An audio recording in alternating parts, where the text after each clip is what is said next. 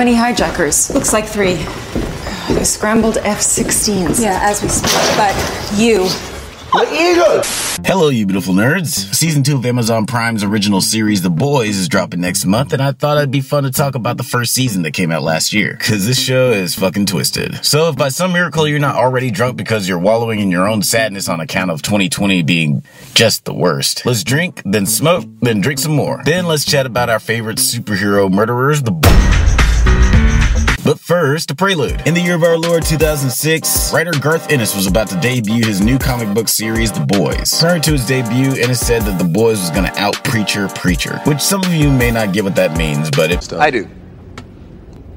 I, understood that reference. Preacher was another Garth Ennis co-creation that was one of the most violent, sexual, and just plain weird comic book series ever. So saying that The Boys was gonna outdo Preacher was no small statement. Preacher is the shit, or at least the series is. I never read the comics because they kind of scared the shit out of me as a kid, but adult me can totally handle his demented nature, and I love the show. It is strange and savage in all the best ways. And I must say, Seth, Evan, and showrunner Eric Kripke have out-preachered Preacher. Now enough praise for Preacher, let's talk about what we're talking about here. The premise. The Boys is set in a world where superheroes are commonplace. They save the day, star in blockbuster movies, and have billions of adoring fans. But this show posits that if absolute power really does corrupt absolutely, how would that affect the superhero community? Why would they act any different than sleazy Hollywood executives, corrupt CEOs, or abusive police? This story is all about power and how it can corrupt good and how it can empower evil. Now, when you hear a title like The Boys, you probably think it's gonna be the male equivalent to HBO's Girls. But this is a surprisingly diverse cast, and each character has a unique voice and backstory. There are a lot of characters, and I kinda sorta love every stinking one of them. So to save some time, I'm only gonna gush over five,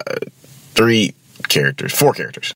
I'm only going to talk about four characters. Hughie. Though the show starts with our quote unquote heroes saving the day, that's really just to introduce the audience to the world. The story really starts when mild mannered Hughie, or as I like to call him, Baby Quaid, is traumatized when his girlfriend is accidentally killed by one of the most popular superheroes in the world. And the reaction feels eerily similar to when a police officer kills an innocent person in the line of duty. Sometimes there's an apology and maybe someone gets a settlement, but there are a lot of systems in place that make it very difficult to charge a cop for murder while in the line of duty. Because superheroes in this world are protected even more so from any kind of accountability. Baby Quaid feels so helpless he's willing to take some very bad advice from a guy with a very flimsy explanation of just like who the fuck he's supposed to be. This is like that scene in The Matrix. Now, you could take the fucking red pill, or you could take the blue pill.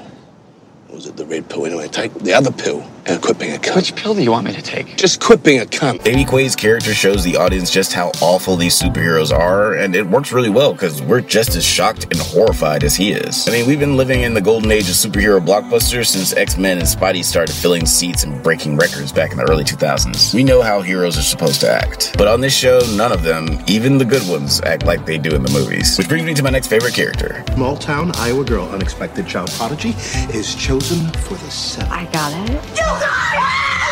Starlight's story is kind of like the story of the good cop. I'm not sure if you guys have seen the documentary Crime and Punishment, but it follows the struggles a group of cops in New York go through. These are good cops. They risk their lives and their livelihood to expose the truth about illegal quota practices in the NYPD. They're trying to shed a light to corruption to make sure it doesn't happen again, but they're constantly met with opposition of the system. I kept thinking about that documentary as I was watching Starlight progress through the series. She's a genuinely good person. The show is oozing with moral ambiguity, but other than Mother's Milk, she might be the only actual good person on the show.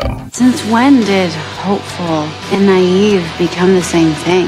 I mean, why would you get into this business if not to save the world? But she is initially so intoxicated by the idea of joining the Seven that she makes one too many compromises to her own integrity. But she rallies and comes out on the other side just as emotionally strong as she was before. Even though she was hurt by Hughie's deception, if it weren't for him telling her the truth, she probably would have ended up like Maeve. I started giving pieces of myself away, and I guess I gave away everything. Just be original. For fuck's sake. Be the annoying goody two shoes asshole that you are. One of us has to be. Homelander. I'm the Homelander. Mm-hmm. And I can do whatever the fuck I want. Homelander is a goddamn crazy person. He's easily become one of my favorite characters in TV history, and actor Antony Starr plays him wonderfully. You know he's Australian, right? Is that a what? I don't care about the show. I just want a good blooper reel. Great. That's all I care about, really. In the first episode, Homelander is portrayed as a hero's hero. He's stronger, more powerful, and shucks, he's just nicer than anyone else you've ever met. But very quickly, all those pals and you betches turn into. You have some information. Yeah, we, um, we go back to the Teenage Kix days. We, we still keep in touch. Oh, golly gee shucks. What makes you think I would give two fucks about that? To fully understand the character of Homelander, we need to go no further than episode 4. This was one of the most heart wrenching scenes I've ever seen in a television show. We've seen Superman do this a million times in movies and cartoons and all kinds of shit. It's a signature move, and more often than not, he makes it look like a fucking cakewalk. But this situation goes terribly wrong. Homelander may get on the plane, kill the terrorists, and seemingly save the day. But then the pilot gets killed, and Homelander fucks up the controls, so everybody on the plane is gonna die. Maeve has a heart, so she's trying to figure out how they can save everyone, or even a few people. You gotta go out there, lift the plane up. Lift the plane? How? There's nothing to stand on. It's fucking air. I don't know, fly at it, ram it. And Homelander couldn't care less. He's like, well, I guess that didn't work. Oh well. I'm gonna go home and jerk off to Elizabeth Shue. We've already heard how he really feels about human beings, so this reaction isn't shocking per se, but actually witnessing all of these crying, hysterical people afraid to die, and Maeve trying to find a way to save them, juxtaposed with Homelander's saccharine facade, is just hard to watch in the best way. Does that make me sick? Yeah, I think I think that makes me sick. Then he turns the whole situation into a political move, which is just Ugh. His speech is even, I'm not sure if you even realize this, but his speech is very similar to George W. Bush's speech after 9 11. I can hear you. I can hear you. The rest of the world hears you. And the people, and the people who knocked these buildings down will hear all of us soon. We hear you, Homelander! And I hear you, brother. I hear you. And the world hears you. And very, very soon, my friend, whoever did this to us will hear from all of us. He is terrifying. I mean, he's obviously the strongest man in the world and he has zero morality. But possibly the scariest thing about him is that he's very smart. How he interacts with Stillwell is interesting because he's clearly stronger than her, but her control over him is still believable. Stillwell keeps him in check because of their weird Norman Bates esque relationship, but as soon as he finds out that something is awry, he outsmarts her and takes her out of the picture. It'll be interesting to see what Homelander gets up to in the next season now that he isn't under Stillwell's control. Okay, the last character I want to talk about deserves a deep dive because what they did with him and his story is a subversion of a trope that has been used a couple dozen too many times. That's right, I'm talking about Billy Butcher. Holy fuck! That was diabolical! I put up a spoiler alert warning earlier, but if you haven't seen this show yet, you really, I, I, would stop watching this video now. Billy Butcher is like a fucking cartoon. He talks, acts, and dresses like a fucking pirate, and he's a lot of fun to watch. A few episodes into the season, we find out that Homelander raped and probably killed Butcher's wife, and that's why he's got this huge vendetta against Homelander. Now, when this came up in the series, I was kind of bummed. I was really digging the story, and Butcher wanting revenge because Homelander killed his wife felt lame. Just because it's so overdone and fridging Butcher's wife and Baby Quaid's girlfriend seems like a lot for one show. I'm not gonna get into fridging as a trope in storytelling because this video is already long as shit, but Anita Sarkeesian has a really great video talking about it. You should check that out. I was just hoping that he would have better motivation.